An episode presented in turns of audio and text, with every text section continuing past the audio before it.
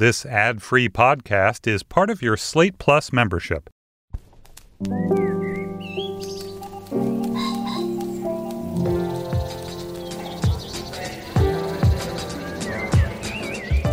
I'm Stephen Metcalf, and this is the Slate Culture Gabfest running up that Flaming Hill edition. It's Wednesday, June 22nd, 2022. On today's show, Netflix scores, or does it, with the Adam Sandler joint Hustle about an aging basketball scout betting his career on a young Spanish unicorn. Dana knows what that means. He's a true stretch five. With a troubled past, it also stars Queen Latifah and Juancho Hernangomez. Uh, plus, there are tons of NBA cameos if that kind of thing interests you. And then RRR, it stands for Rise, Roar, Revolt. It's a three hour Bollywood, though not exactly, we'll get into it, style epic. It's also on Netflix. This bloody, funny, wild ride is a three hour anti colonialist bonanza. It's also the most expensive Indian movie ever made. And finally, nearly 50 years after she became the darling of the British music press, i.e., given the commercial Kiss of Death. Kate Bush is a top of the charts superstar. Stranger Things indeed will be joined by very good friend of this program, Chris Molanphy. But joining me first is uh, Julia Turner. She's the deputy managing editor of the LA Times. Julia, hey, how's it going? Hello, hello. And of course, Dana Stevens is the film critic for Slate. Hey, Dana. Hello, hello. Oh, so much to discuss. Two juicy, juicy films. I'd argue. Let's uh, let's do it. Let's make a show. Adam Sandler is Stan Sugarman. He's an aging NBA scout for the Philadelphia 76ers. He's feuding with the current owner, a little born on third base bitch, as the Sandler character calls him, over a young nobody that he, the scout played by Sandler, has found hustling pickup basketball in the ghettos of Spain. Something much bigger than W's and L's rides on this kid succeeding i.e., egos, i.e., entrenched egos, a way of doing things, and above all, Sugarman's and the kids' fates hang on his tryouts. Uh, the movie star Sandler, as I said, also Queen Latifah plays his wife, and Juancho Hernangomez is Bo Cruz, a hothead with a heart of dot dot dot question mark. That's kind of the movie. All right, in the clip we're about to hear, Sandler as Sugarman is asking Bo if he has it in him, really has it in him, the inner stuff to go all the way and become an NBA player. Let's listen. Do you love this game? I mean, love it with your whole heart. Because if you don't, let's not even bother. Let's not open that door. They're just going to slam it right in our face. I love this game. I live this game. And there's a thousand other guys waiting in the wings who are obsessed with this game. Obsession is going to be talent every time. You got all the talent in the world, but are you obsessed? Is it all you ever think about? Let's face it, it's you against you out there. When you walk on that court, you have to think, I am the best guy out there. I don't care if LeBron's playing. So let me ask you again Do you love this game? Yes. Is there a newborn kitten purring in here right now? I couldn't hear you. Do you want to be in the NBA? Yes! Well, let's make that happen. Guys, can I, I've got a request for Cameron. Every time I talk on this podcast from now on, can that swelling music rise underneath me? Do you guys want a podcast? Do you want to be podcasters for Slate Magazine? No. All right. So, uh, Dana, do you love this game, Dana? Steve, I, I cannot even follow this game, and that made this movie very hard to watch for me. This has been actually an ongoing joke in my household for years because my partner watches a fair amount of basketball. Not a you know not a follower of, of every game, but he's from Philly, and he so he watches the Sixers, uh, and he will probably watch this movie and recognize all the players in it. I mean, a complaint I had, I remember when we talked about Ted Lasso, is that it was this purported movie about a soccer coach that had hardly any soccer in it. And, uh, you know, I remember saying at the time, I mean, I'm not a big sports or sports movie person, so I'm not personally asking for more soccer, but it just would make sense if we actually saw Ted Lasso doing some coaching. Well, I should have been very satisfied in that case by this movie because there's tons and tons of basketball, there's tons and tons of coaching. That scene that we heard is actually fairly atypical in its, Yes. um, you know, in its the swelling corniness. I mean, this movie actually feels a little bit unusual for a sports movie, and maybe you guys can talk more about why, as bigger fans of sports and sports movies than me. But there is no shortage of basketball trivia. You know, massive amount of cameos from from basketball players, which most of which I didn't recognize until the end. But the end credits are nothing but you know this unfurling list of so and so as himself. You know, everybody. Dr. J is himself. Uh, LeBron James is not in it. He's actually one of the producers of the, of the movie. But Steve, can you name some of the other real life basketball stars that we see? In it? Oh, sure. You got Anthony Edwards as kind of the encore nemesis of the unicorn kid.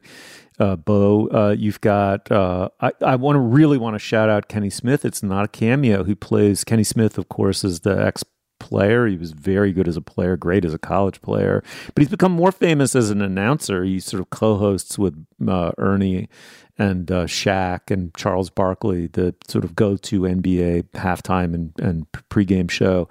Um, casting agents would be crazy not to have this guy in other movies. It is a very confident, very in in exactly the way. Uh, let's just call him for now a non-actor. I don't. He's not anymore. But uh, you know, it's confident in the way a non-actor is very uh, uh, unlikely to be is there's just no overacting at all. But he also has presence on screen. It's like you know, I guess it's a anyway. He's used to having a camera in his face. He has that going for him. It's not the same as acting. He's terrific. Uh, there are a bunch of other ones. I mean, Dr. J appears as you say. Uh, you get Shaq himself. You get Barkley. You get you know all these veterans. Uh, you get current guys, some of whom I don't really recognize. There's a great, really the best cameo is Dirk Nowitzki, who's quite funny and and but apt, and it's like well played in terms of the plot. There's a there's a lot. Julia, I got a lot to say about this movie, but why don't you go? I loved this movie. I love sports movies. I love sports movies Yes. more than sports. I love the sports movie genre. I love the swelling the swelling strings, but you're totally right that that the swelling strings are tonally an outlier. Yeah. This is like a very subtle movie, weirdly. Like it just doesn't over signal itself and it's like it's a movie that assumes its audience is quite smart and can keep up with the emotional beats, which are like quite quiet and subtle in a way that makes it really easy to watch and enjoy. I guess, unless you're Dana. but, but, but, no, I like- enjoyed it. I found it pleasant enough, and and Adam Sandler was great. Adam Sandler's like life and circumstances and family are very economically conveyed and they're not horrible and they're not amazing. You know, it's it's just sort of he's got some like middling troubles. Um and they they put him in a challenging position and the challenging position causes him to potentially overinvest in the potential of this kid he's found in Spain. Uh, and then he stakes a lot on training the kid and there's a lot, a lot, a lot, a lot, a lot of training montages, but they're fun. They're good. They're interesting, and they don't take too long. Um, and there really is like only one speech like that. Like it's really not speeches like Yep. that. You know, there's like a couple other moments. There's a, I mean, without giving anything away, you know, the the relationship between um, Sugarman and Cruz, the the the scout and the kid, is sketched so economically but deeply. And there's a really amazing for this kind of movie quiet moment at the end where through a change in without giving too much away like costume costume wardrobe makeup just quietly registered by the camera conveys how much the Sandler character has meant to mm-hmm. Cruz. Yep. Like it is freaking incredible in the context of this movie that that change didn't get like a Yep. I, I changed this thing about the way I looked how much you mean to me like it's just like it's really Oh, sophisticated yeah. It's so good, Julia. Swish and addition, Julia Turner. It was like a sports movie watching you two just there. Dana Stevens going up for the block. You stuffing it back in my face. I love this movie. It's not only a terrific sports movie. I call it one of the best sports movies I've ever seen. For exactly that reason, it knows how to underplay it everything. It's it's one of the better movies I think I've seen American movies I've seen in years. I should have said the director's name. He did an amazing do- job, Jeremiah Zagar. Uh, this is very early in his career. He this guy, he knows how to get a great performance out of everybody on the screen. It's just, it cannot be a coincidence. And the other thing I want to say is that's not a surprise when it comes to Adam Sandler. When we were bumping around ideas whether we wanted to do this movie, my case for it was that Sandler, to me, hands down, is the best SNL alum in movies unless you can give me another name full stop i mean he has gone he has he's gone in my estimation he was always something of an annoying frat boys. Sorry for the frat boys in the audience. And he has grown up to be like the wise rabbi of American movies. He's just, he's just, he he just is a tremendous dramatic actor in my estimation. I don't think that there's another white dude playing middle age better than him. He, the, I think the movie's terrific on the page. Everything is underplayed everything is fleshed out fully. To get that right is seriously good writing and filmmaking. Um, and I thought that exactly. It's like it's like Julia. How did they hit every freaking beat that you expect in a movie like this, and yet deliver something you felt like you'd never really seen? And it's just Hernangomez, who's a real NBA player, who who plays this kid He's terrific. He doesn't have a ton of lines. They don't overdo it. There's no speechifying. He seems, you feel like you are watching, I mean, in, in the best sense, this is a total compliment. It's almost, some of the parts with him in it are almost like a documentary, right? It's like, what would it be like if this fish out of water kid who's hustling basketball in like construction worker boots because he can't afford anything else on some court in the middle of Spain. Like, what would it be like if he has to make the transition to the NBA in rapid fashion? And it's just. Queen Latifah is amazing as the wife. I believed that family was a family. I loved the daughter. It's all real. The last third of the movie is very traditional and much more predictable. It had to be that way, but it delivers. I love this film. I was very impressed by it. Steve, I'm really with you on Adam Sandler being great in this movie. I do feel like something I've noticed in the coverage, and this has nothing to do with the movie really. This is just me kind of pushing back a bit on the coverage of, of the movie and of Adam Sandler in general. I feel like every time Adam Sandler does a dramatic role, mm. there's this wave of critical responses of people saying, Adam Sandler can actually act. Who knew? And I feel like that has been happening for literally 20 yeah. years since yeah. Punch Drunk Love in 2002. Like, we get it. Adam Sandler can act. In fact, he's in more movies like this now or like Uncut Gems. No right than he is in broad comedies although he still does some of those too I mean, you could argue that Adam Sandler always plays himself, but that's a whole different conversation about acting. The fact is that the character he plays really does spring from his own kind of menschiness, and most of the movies he's in are hangout movies where you're essentially just enjoying the company of this, you know, particular antic personality. But there's nothing wrong with that. He's really fun to watch in this movie. And it's the hangout movie part of this movie that I enjoyed. So, as far as that goes, he's great. All the basketball players who were apparently coached by some amazing acting coach that they were all in love with oh, have, wow. you know, have kind of discovered a way to also project their personhood and their sports and and off the court personality on screen. And so that all makes it really watchable even if like me you're not a huge basketball person. But i have to say that i i do disagree that it doesn't hit too many familiar beats. I mean the swelling music scene may have been somewhat of an exception but i really did feel like a bit like with King Richard, the tennis movie recently with Will Smith, I kind of felt like, okay, let's get to the big, you know, last game because we all know where this is going. Yeah, no, but let me re- let me just say, I said that it hits every beat. The shock is how it hits them, Julia, with such subtlety and trueness that it feels new. Yeah, it just feels really lived in and i want to see what this director does next oh, like the absolutely. combination of underplaying not over telegraphing and then eliciting this set of performances from this array of characters. I mean, it's not just like a bunch of good performances from a bunch of NBA people that I may or may not have heard of or been aware of. It's I think this is like one of Queen Latifah's best performances in yeah. a while too. In Agreed. addition to Sandler, like I don't know, sign me up. Whatever this guy does next, I'm I'm in. It's just one of the most pleasant surprises in American movies. Okay, it's Hustle.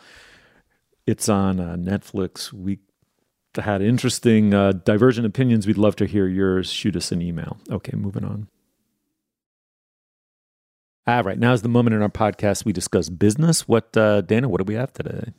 Steve, we have three pieces of business this week. First of all, Slate is hosting a live event. Live Slate events are starting to come back after the pandemic now. We've had one from the Political Gabfest. Now we have one coming from the judicial side of the magazine. It's going to be our turn pretty soon, and I can't wait to get back to live shows. The focus of this event, which is Thursday, June 23rd at the Bell House in Brooklyn, not far from me, is everything that's happening on the Supreme Court right now, which is, of course, a great deal. So at this show, you will hear from some great Slate writers and podcasters, including Emily Bazelon, Mark Joseph Stern, Christina And more.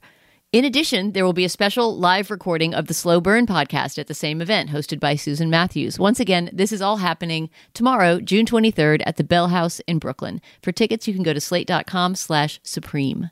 Our second item of business is just to remind our listeners about Summer Strut. We've been talking about this a few weeks now. This is our annual tradition where we ask listeners to send us their favorite upbeat summer songs, preferably something you can strut down the street to. We compile them into a Spotify playlist, listen to it over the course of a few weeks, and late in the summer, we will choose our favorites and talk about them in a special all strut episode with our beloved Chris Molanphy, who also joins us this week to talk about Kate Bush.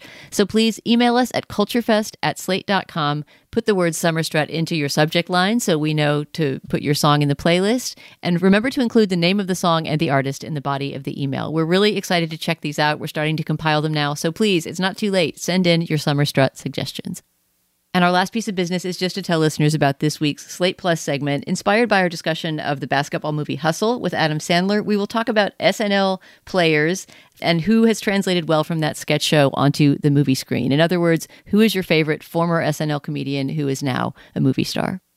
If you are a Slate Plus member, you'll hear that later on in the show. And if you're not, as always, you can sign up at slate.com slash culture plus.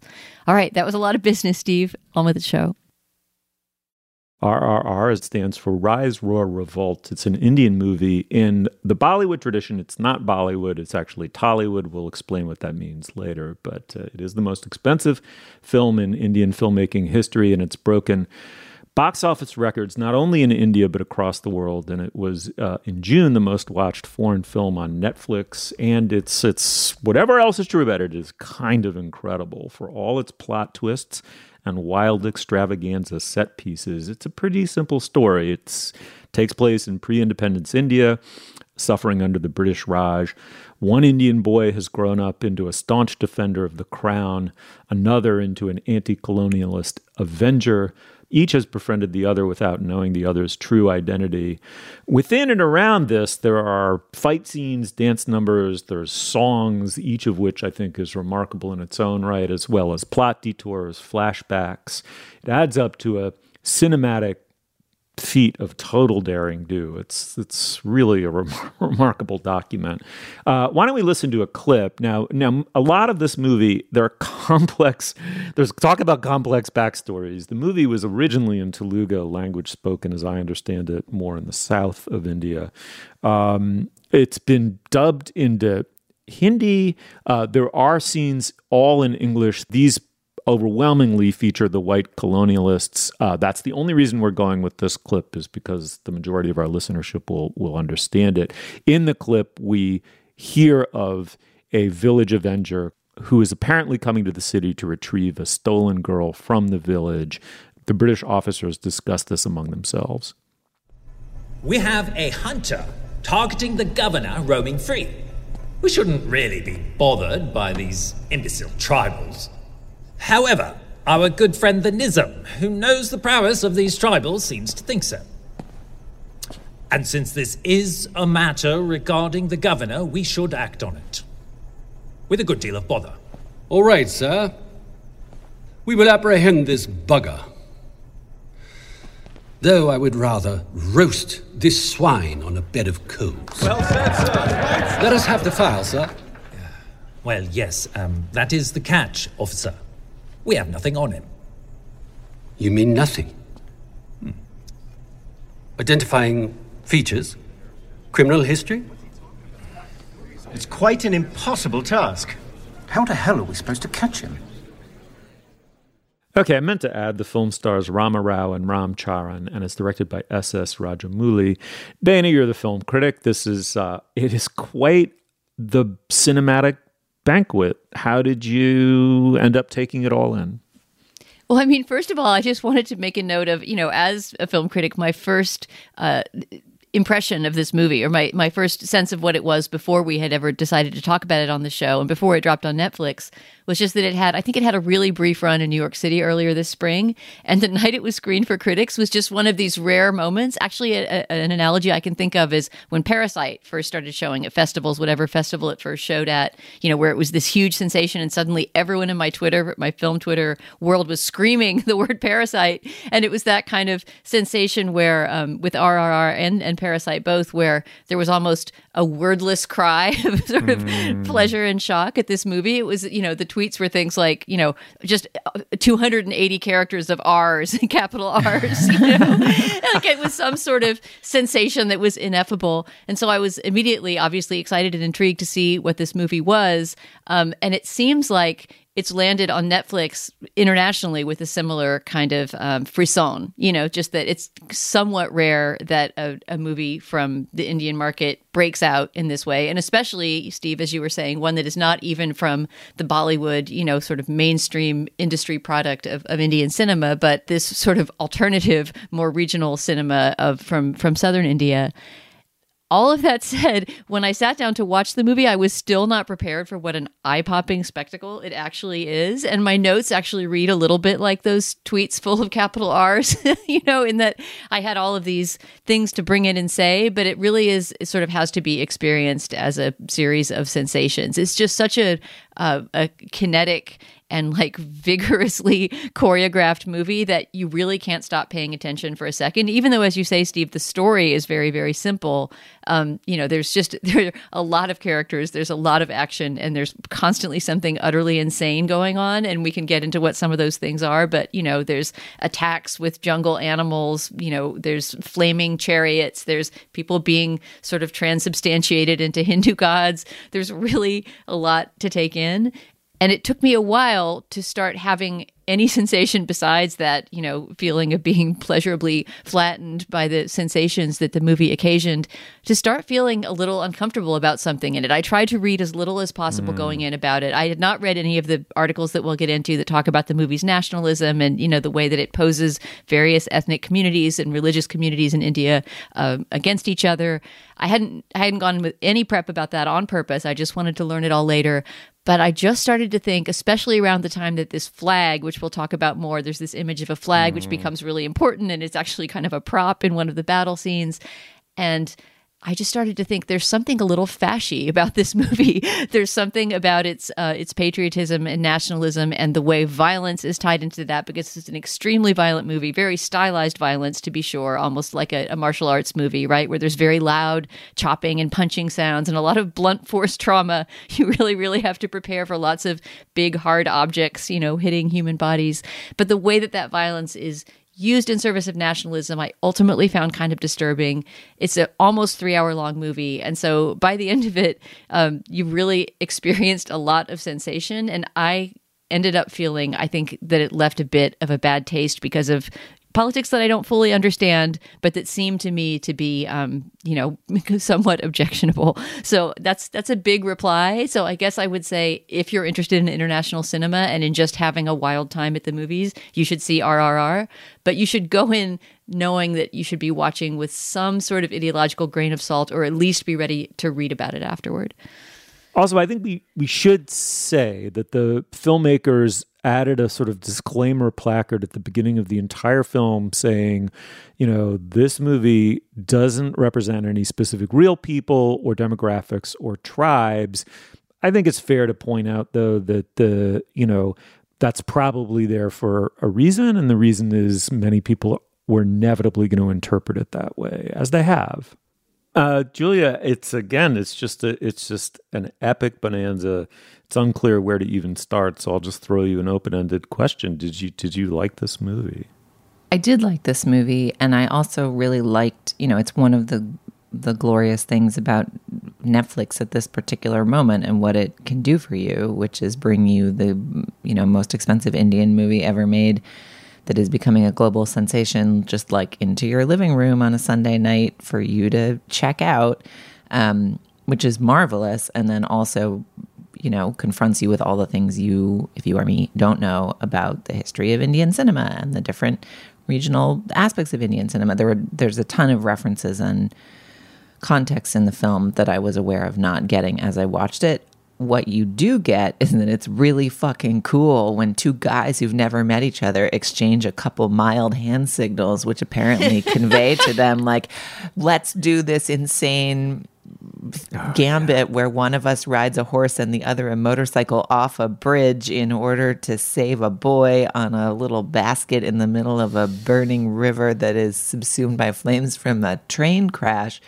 Um, you know, like what? It was amazing and crazy and wild and uh, and fun. And you know, one of the one of the um, uh, films it reminded me of in watching it um, was Crouching Tiger, Hidden Dragon. In a mm-hmm, certain yes. way, it's very different stylistically. That the, there's a kind of um, there's less bombast in that film, which I haven't seen in years, if I'm remembering it correctly. But just the sense that like these characters are human, but they're also superhuman.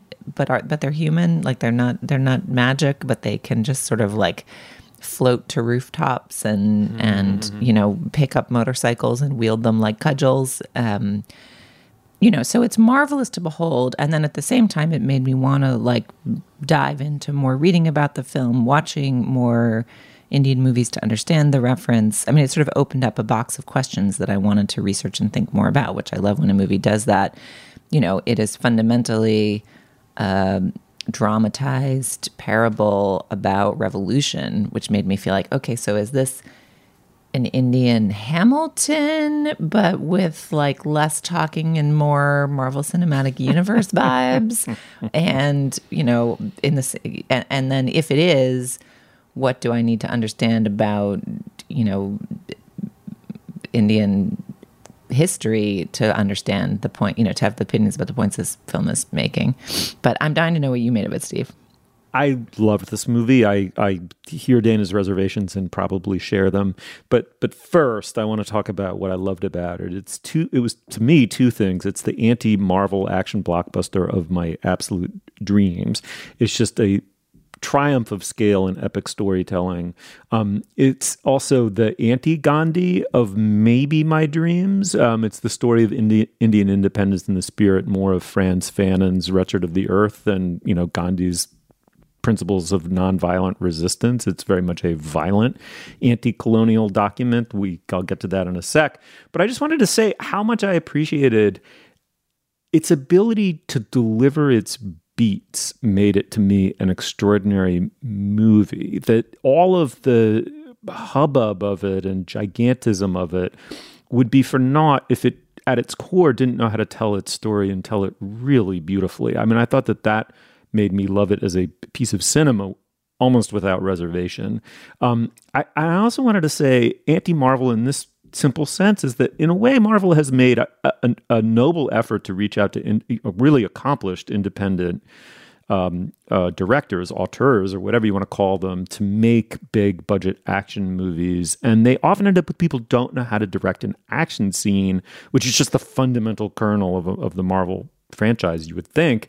But here, the choreography is absolutely perfect. And it made me think about how hard that is, that that is an art form up there with any kind of poetry or painting and its in its need for a certain kind of craft and precision.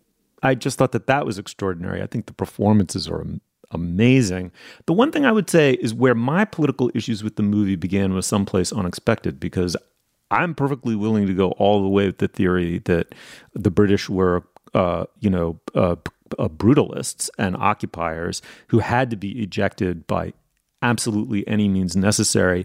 They're a little bit they're not a little bit they're substantially flattened into white devils. And i think that that works at a visceral level that's closer to a rambo movie than it is to what i thought the best parts of this movie represented. And that made me sufficiently uncomfortable to take seriously the argument of people who really know the backstory of the politics I can't pretend to know what those are, but Dana, I think there's no getting around it. There's a fash is such a strong way of putting it, but I there are I one of the things that most m- makes me most uncomfortable as a moviegoer is having my bloodlust successfully activated.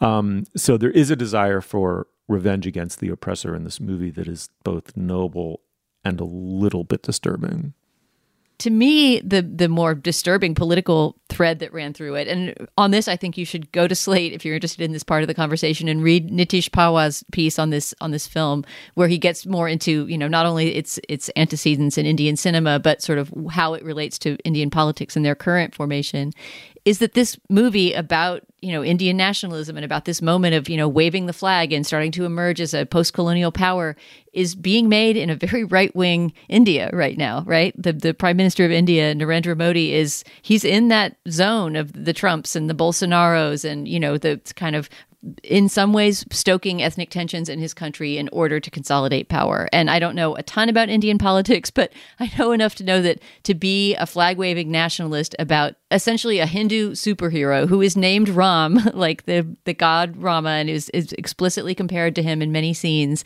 has a very specific freighted feeling in India right now at a moment of strong anti Muslim sentiment. There's no Muslim character in this movie who's an actual Muslim. There's someone who disguises himself as one for a while.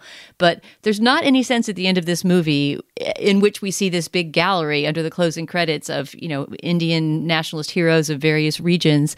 There's not really any sense that Muslims or non Hindus or, you know, diversity in general is part of this great fabric of India. And and so, as much as I loved many, many moments in this movie, the high point for me being the bromance montage. when you watch the movie, you will know exactly what I'm talking about, where you see these two men, you know, bonding and literally playing piggyback and, you know, running through fields together. As much as I loved so much of the character stuff and the songs and, you know, the, the precision with which the action was directed, I started to feel in the end like I was being stirred and roused to something I didn't want to be roused to to me, it was actually the violence of the film mm-hmm. and almost the bloodlust of the film that made me the most uncomfortable. That there's this sense of, you know, there's there's some just, I mean, endless sequences of grotesque gore. Um, and gore that the camera really lingers on, almost in like, I mean, I never watched the Saw movies because they sounded too gross, but you know, where we see someone get flogged and with a succession of ever more brutal whips and, you know, are watching t- tools of torture drag across someone's skin. I mean, it's really Mm-hmm. Grisly. It's, it's, very Mel Gibson esque. You know, I thought of the oh, Passion of, of the Christ. Too, yeah. You know, there's a similar um, kind of delectation of the torture scenes, and uh, and not necessarily because you hate the character being tortured. You know, there's some sort of martyr like scenes, as in Passion of the Christ, where you are are meant to sympathize and and kind of identify with the the torture victim. Mm, okay, well, I thought it was just a rapturous piece of cinema, but I was glad to read interesting shadings of that uh, afterwards. It's RRR. It's on Netflix. Uh, check it out. Would love to get mail on this. Um, let's move on. What's that you say? The original outer space post rock and roll witch vixen auteur has a decades old song on the charts holy number ones with the bullet Batman. Throw the beam into the Gotham sky. This is a case for Chris Molanphy. Okay, I'll, I'll be less dorky in the introduction going forward. Chris Molanphy, of course, is the host of the Hit Parade podcast and a beloved Slate columnist and friend of this program. Chris, welcome back. Thank you, Steve. How are you? I'm apparently a little too good, but I'm I'm having fun. Um, I love everything about this story, and even more than the fact that the Rock and Roll Hall of Fame is once again being exposed for the asinine concept it is. Kate Bush. I just love that we have an excuse to talk about Kate Bush. I've belovedly endorsed her on this show. I really, she is. I, I respect nobody more in the rock and roll canon uh, uh, than Kate Bush. She deserves to be in the hall and isn't. But thankfully, this is really about her getting her due in another way that's commercially. What's going on here? It involves several separate questions, sub questions. But let's, why don't we just begin with Bush herself? And of course, Stranger Things. Yeah, so thanks to Stranger Things on Netflix, which prominently features the song Running Up That Hill in its fourth season. Um, not just as kind of ambi- ambiance, but, but really as a character. Um, it's uh, m- my wife gets very angry when I reveal spoilers of uh, TV shows, but I'm going to risk her wrath again by pointing out that basically the character Max, played by Sadie Sink on the show, can be broken out of the upside down when she hears her favorite song, which is Kate Bush's Running Up That Hill.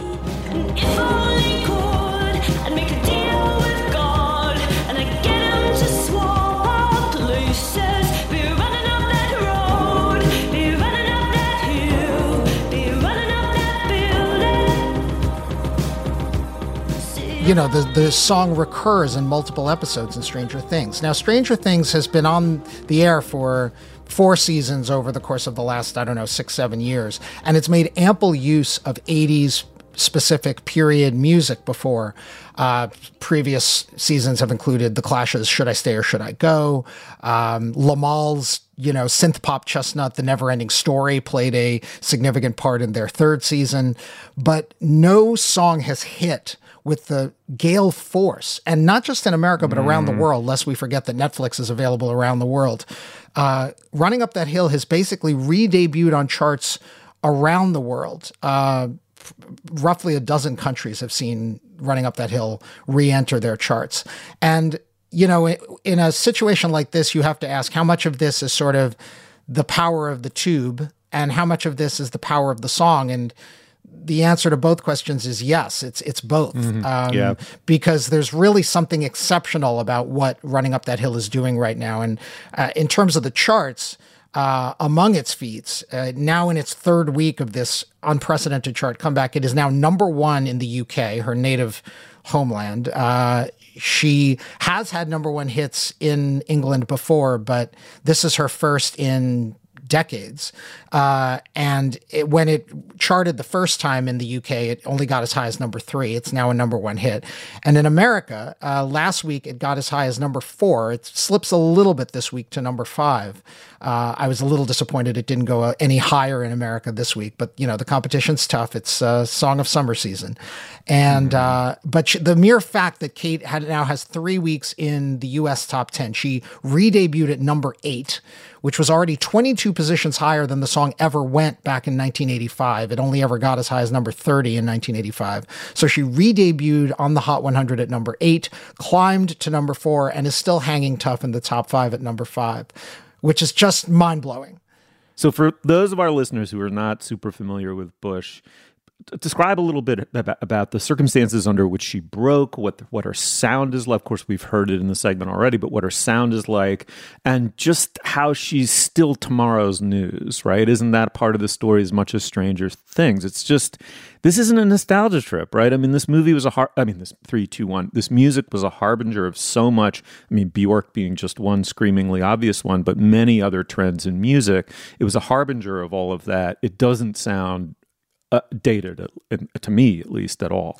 Yeah, no. And when you pointed out in your intro that there are few, you know, rock and roll Hall of Fame level artists you respect more. I wholeheartedly agree with you. I have voted for Kate as a Rock Hall voter three times, all three times she's been on the ballot. And the reason I've done that is because her influence is vast and unmistakable. I mean, there are whole wings of, you know, Lilith era 90s uh, you know, singer songwriter pop that owes a debt to Kate Bush. Uh, you know, she turned her, a track of hers, uh, "This Woman's Work," became a hit for the R and B singer Maxwell. I mean, the you know, Big Boi of OutKast is an enormous fan and has pointed to her influence in OutKast's work.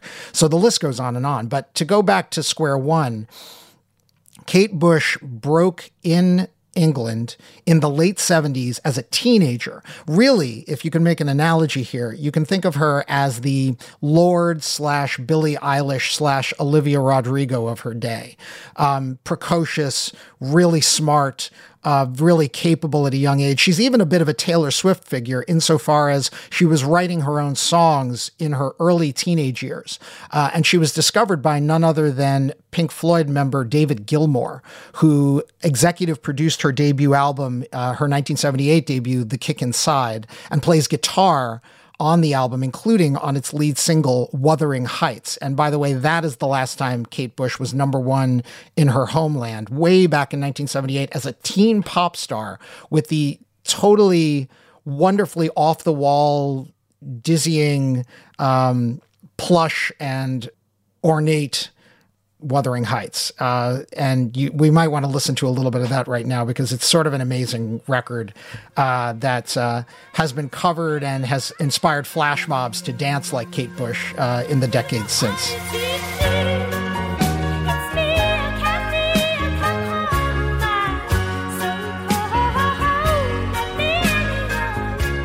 Chris, an incredible fact I read about that song, Wuthering Heights, in your uh, consideration of Running Up That Hill's resurgence, is that it was the first song written by a female performer for herself. In other words, the first self written song by a woman to ever hit number one in the UK. Is that correct? In 1978?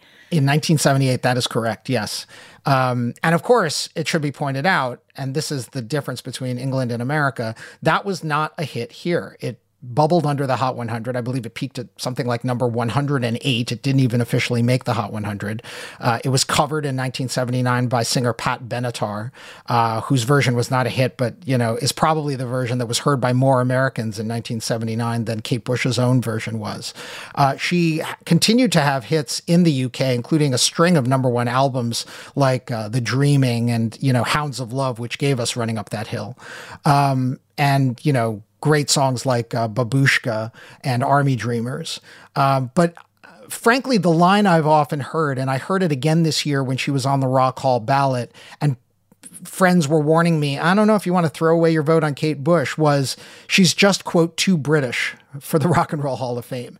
Um, and I don't know if she's too British, which is ridiculous. Such but at the same time, I, I see their point. It's probably why she hasn't been inducted yet. Um, and it's why, to get back to the charts, she hasn't had a serious hit here. Prior to what's happening this year, only Running Up That Hill had ever cracked the American top 40. It peaked at number 30.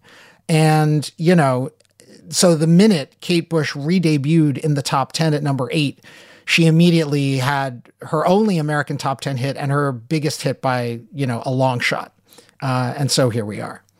Can you talk a little bit about her sound? I mean, just the singularness of her career and the history makingness of it has been so interesting to learn more about with this resurgence of her uh, music right now. But part of what's so striking is that if you told me, you know, that she was a completely new singer who emerged today and produced Running Up That Hill, you'd be like, yeah, cool. Can't wait to hear her next stuff. Like, can you talk a little bit about her sonically and, and Yeah. what's uh, interesting about it?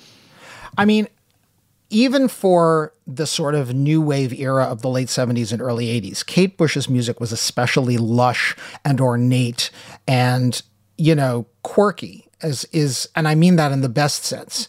Um, you know, Wuthering Heights, for starters, is a song about the Bronte novel where she's kind of limbing the plot of the book and imagining herself as a character, in effect, in the Bronte novel. Or, uh, you know, her top five UK hit Babushka is uh, you know a song about uh, tricking her husband into you know um, lusting after her by wearing you know a different outfit, and it's got this kind of you know bouncy bopping.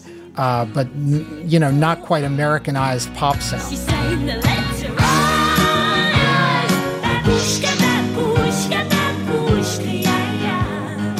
all of her music sort of had this anglophone, you know, quirk to it that just didn't register in America. At least it didn't, you know, 30 to 40 years ago. Now, a point I made in my article is that a song like Running Up That Hill absolutely sounds of a piece with Billie Eilish and The Weeknd and, you know, Glass Animals, uh, that number one hit Glass Animals had earlier this year, Heat Waves.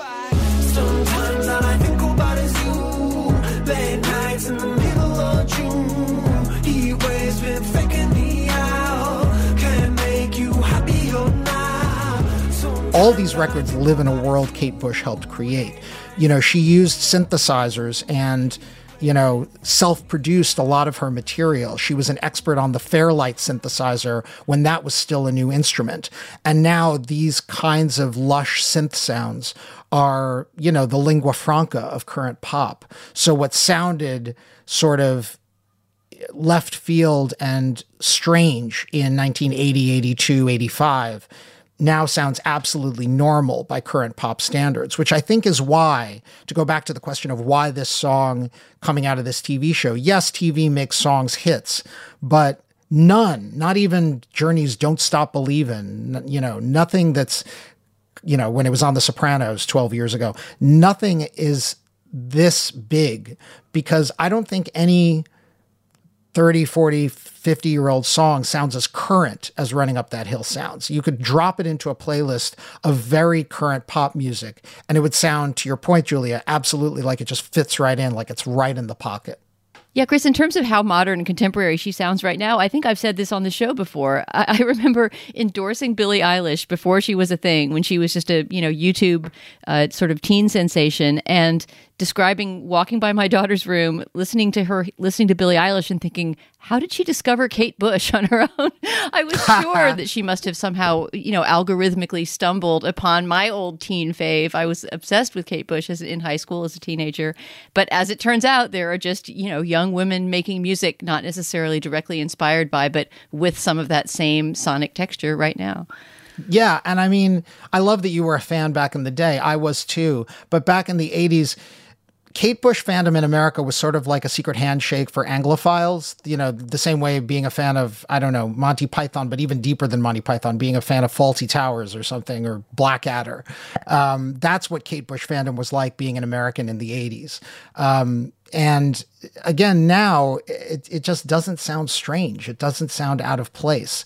Um, she was the alternative to the alternative back then, but you know, now it's kind of like pop has caught up with Kate Bush which is a wonderful thing to behold. And here you have this pure evidence on the charts. Um, you know, basically, you know, between streaming and digital sales, and even, by the way, radio airplay, there is a chance that if you turn on a current top 40 station, one that plays current music, they're spinning this 37 year old hit by Kate Bush in current rotation, which is remarkable. They're, they're actually, you know, promoting it on current radio stations. And it sounds like it fits in there. So, you know, go figure. It, it does have something to do with the song itself. I know. It is the sound of one hand clapping the thunder of the future. I don't know. Anyway, it's something. It's great. it's great, is what it is. Uh, there's so many, even from Hounds of Love alone, there are so many Cloud other great, great Kate Bush songs. Cloud busting. Chris Molanphy is always just, it's just more than a pleasure to have you on. It's just uh, a dizzying array of enlightening stuff, uh, synthesized beautifully, really sincerely. It was a great segment. Thank you. Thank you. And uh, I look forward to seeing y'all for Summer Strut when we'll probably wind up talking about Kate Bush again. Brilliant. All right. Well, now is the moment in our podcast when we endorse Dana. What do you uh, What do you have this week? Steve, my endorsement is in part an atonement for a prior endorsement in which I, I made an error. It was an error of scansion and, and knowledge of poetry, which brings me great shame as a former literature student.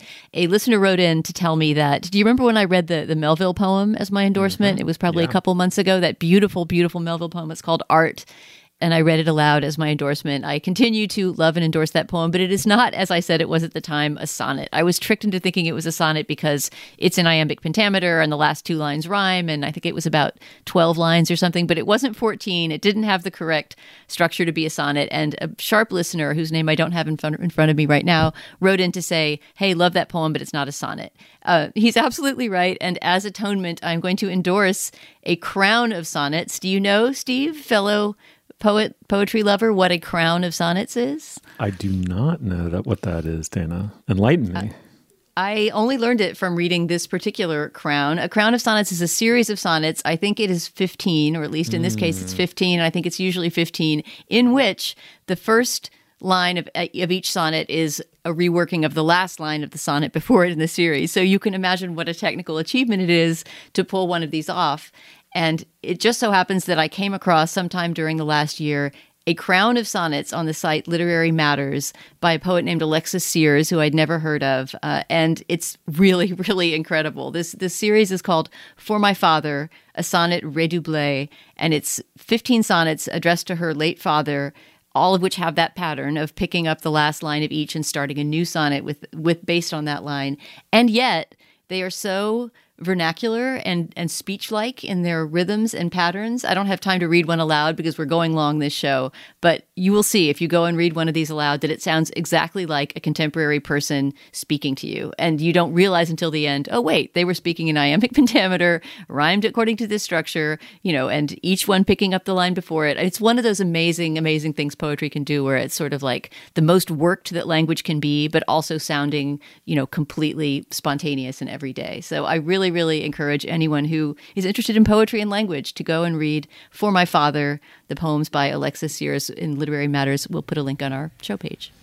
Ooh, that sounds amazing. It sort of sounds like turning sonnets into villanelles. I think of villanelles, the form where mm, you're yeah. where you're repeating lines and making them do different things. I love it. Brilliant.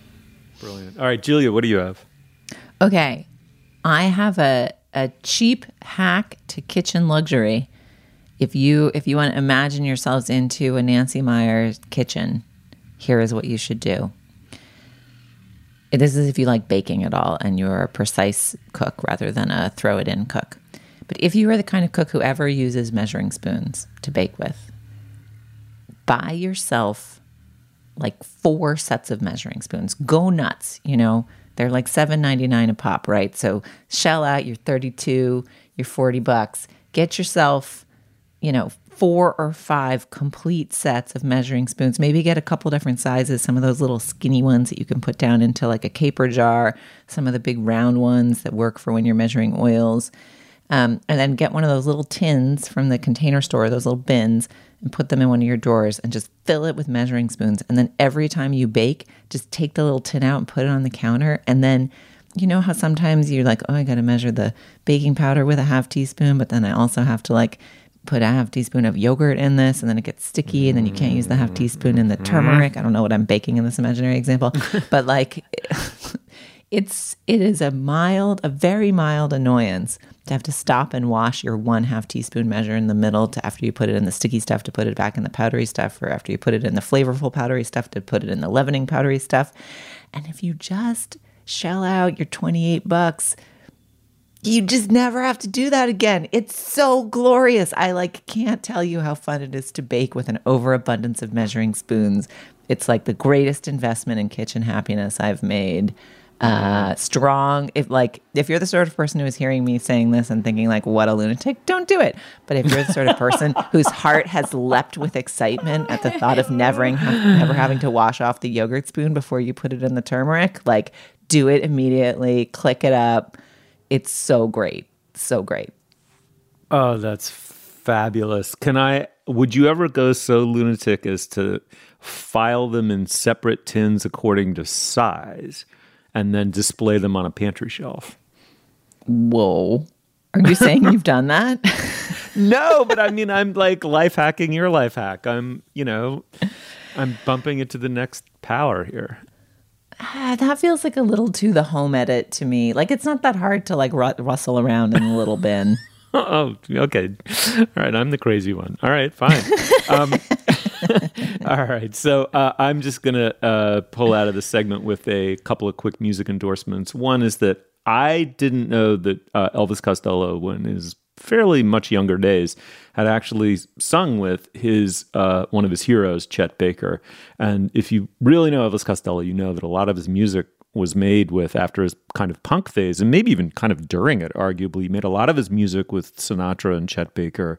You know, very much in the forefront of his mind. I mean, he really wrote a lot of torch music. Um, he, to my mind, Elvis Costello is one of the most underrated uh, singers in popular music history. I don't know that people really think of him as a wonderful singer. Yeah, he's an incredible phraser. I think he just has a musical sense. Came from his father, who was a big band guy, really steeped in jazz and very interesting chromatic you know melody and, and changes uh, so you put go on youtube you put in chet baker and, and elvis costello you'll find at least three tracks of them performing in a club setting together I see your face in every flower.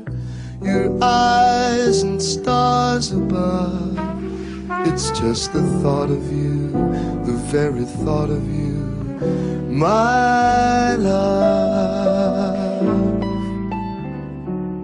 It is amazing, amazing to watch, and you walk away with a whole new respect for Elvis Costello's uh, voice. So check it out.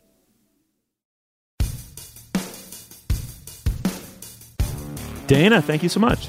Thanks, Steve. It was a good day. Yeah, Julia, thanks. This was really fun. Thank you. You will find links to some of the things we talked about today at our show page. That's slate.com slash culturefest. And you can email us at culturefest at slate.com. Our intro music is by the wonderful Nick Britell, uh, the film composer, other composer. Our producer is Cameron Drews. Our production assistant is Nadira Goffe. For Julia Turner and Dana Stevens, I'm Stephen Metcalf. Thank you very much for joining us. We will see you soon.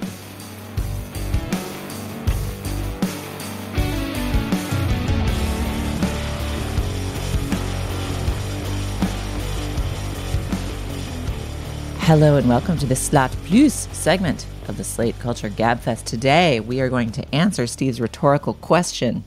Are there any SNL graduates who are better at acting than Adam Sandler? The question that we've all been waiting to to uh, tackle, lo these many years in podcasting.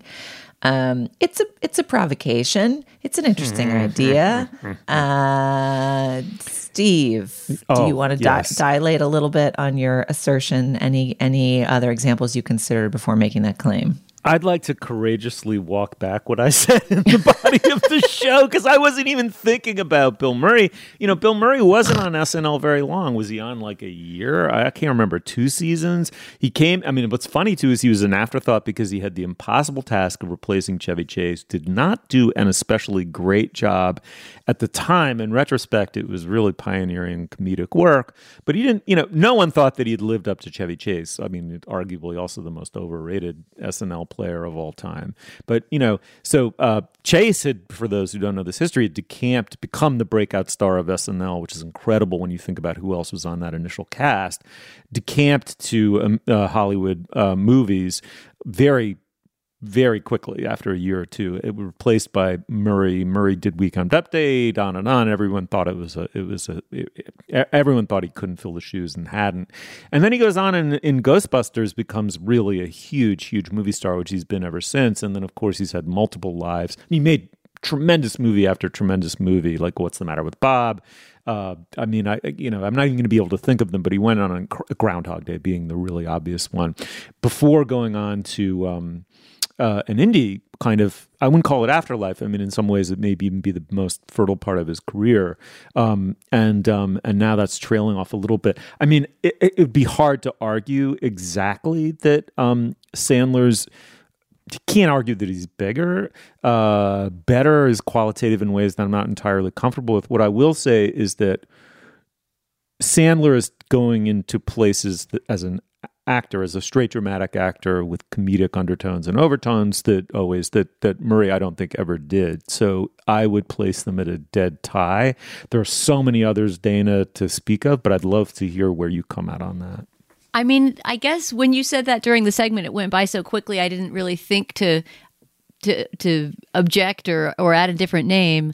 But I would not put Sandler in that category for the reason that I talked about in the segment. I mean, I think he he is wonderful at Sandlerdom, and he is also has seems to have really good taste in the projects he chooses when they are not in his Happy Madison mode. Although you know that also has its its its charms. It is not a dissimilar character from the one he plays straight.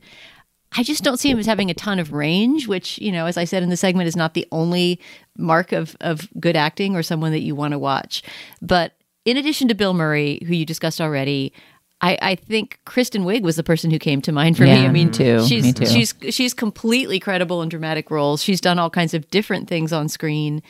And I feel like she could have a big career ahead of her doing other different kinds of things on screen. I wouldn't be surprised to see her, you know, in a in a straightforward, dramatic, you know, Oscar type movie, as well as Barb and Star go to Vista Del Mar or Bridesmaids or you know all the comedies that she's kind of made her own.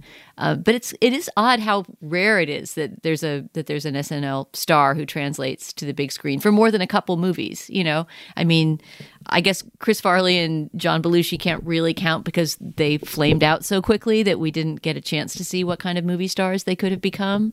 But there aren't many that have had a great longevity on screen. Hmm. Well, I mean, I would also shout out Bill Hader, who I think is doing amazing work on Barry, which I need to make my stipulation that my husband works at HBO and talking about that. But it- like that transformation from being just the kind of antic voice guy to someone who can carry a really interesting, thoughtful show and create it um, is a fascinating afterlife. Um, you know, we, talked earlier about Ted Lasso too in this context, like Jason Sudeikis. You know, and I don't, I'm not sure as sure about range. Like Jason Sudeikis and Tina Fey obviously have both carried TV shows, carried quite successful TV shows subsequently, and played characters. T- the, you know, I'm not sure I would put Tina Fey's performance on 30 Rock at the pinnacle of acting. I think that remains in the kind of like comedy, co- comedy camp, um, in in a, in a slightly different way than Kristen Wiig, who I agree is the is the name that came most to mind for me.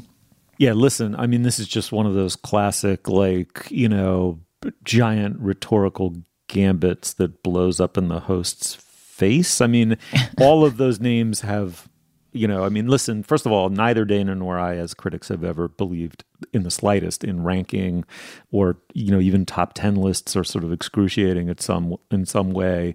And this is greater, that's better. Like, like, like kind of, quantitatively evaluative criticism is so beside the point in a way. I mean, there's Mike Myers who did extraordinary things, kind of expanding the skit approach into movies that really worked as comedic movies, I thought. Um, you know, Kristen Wiig is a really great one. I, I feel stupid for having not even really thought of her when I said it. Um, you know, Murray obviously is is just the one that has had. I mean, Murray's been a major, major Hollywood star for forty plus cl- closing in on 50 years doing a variety of things you know very, very i mean like well doesn't even cover it i mean he's one of the great hollywood stars of all time i mean i you know so setting that aside I, he- here's how i would modify it which is that my sense is that Sandler, in a way that others, I mean, Dana, you talk about range. I'm not sure I believe in range is good for character actors and maybe theater trained actors, more classically trained actors. You know, the ability to inhabit a wide variety. You know, there is this way in which you're like, that's an amazing trick. That that's an extraordinary thing for a certain kind of acting artist to pull off. I think a lot of movie stars and a lot of you know they essentially play themselves movie. And movie it's kind of the centerpiece of the theory of star studies whatever that is. But you know i mean and and uh, that lack of variation doesn't bother me because of the the, the combination of to portray depth of feeling subtly and not only straight to the bottom depth coming to the surface but quite the opposite like things that can't surface things whose you know pathway to the surface of an actor's face and eyes is obviously fragmented by life experience to do all of those things in a tiny, tiny way from someone who began as a skit actor, but just even setting that aside, I think Sandler is doing something special. Now, it's also true that I'm his age. Uh, you know, I suffer from exactly that same framework of doubts and and self doubts and and you know and on and on and on. So I mean, there's just a degree of like narcissistic mirroring going on here that, that makes me attached to it. But I do think he's doing something special. That's where I'd land. I just want to call out that somehow Steve in this segment has like radically reframed the idea that acting quality involves the ability to inhabit personas other than yourself. and presented it as like a kind of a contrarian idea about acting that Dana has raised. And that's just an, I just want to nod to that rhetorical gambit.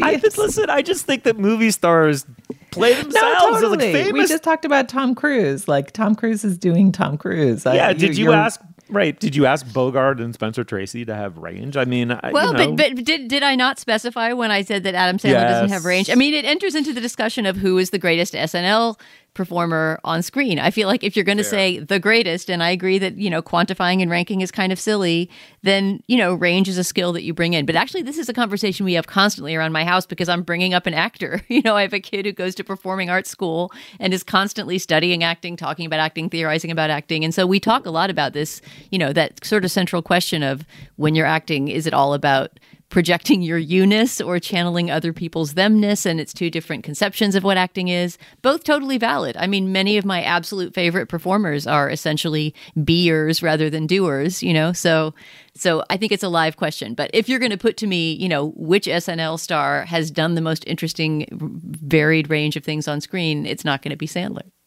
Okay, well, a couple things I think we should note before we wrap up here. You know, one is we were praising Bill Murray's extraordinary career before, and we should note for our listeners that the film he's currently working on is, I believe, on pause. I think there was an accusation of some kind of misconduct by Murray that's currently being investigated. So we should note that for our listeners. You know, we also should go back to just some some legends from not the very very beginning of SNL, but an earlier era. Obviously, Eddie Murphy and Julia Louis Dreyfus, who are both obviously oh, yeah. amazing performers. Uh, and then the the the other person who I think has gone unmentioned from more recent eras is um, Molly Shannon. I think Molly Shannon is is actually mm-hmm. capable of really amazing things that you would not necessarily have anticipated from her mm-hmm. from her career. Yep. So, um, all right. Well, it's an abundance of talent. Uh, we heartily herald Adam Sandler and his gifts among them. And uh, we thank you so much, Slate Plus listeners, for listening to this bonus segment of our show and for supporting Slate as Slate Plus members. We will talk to you next week.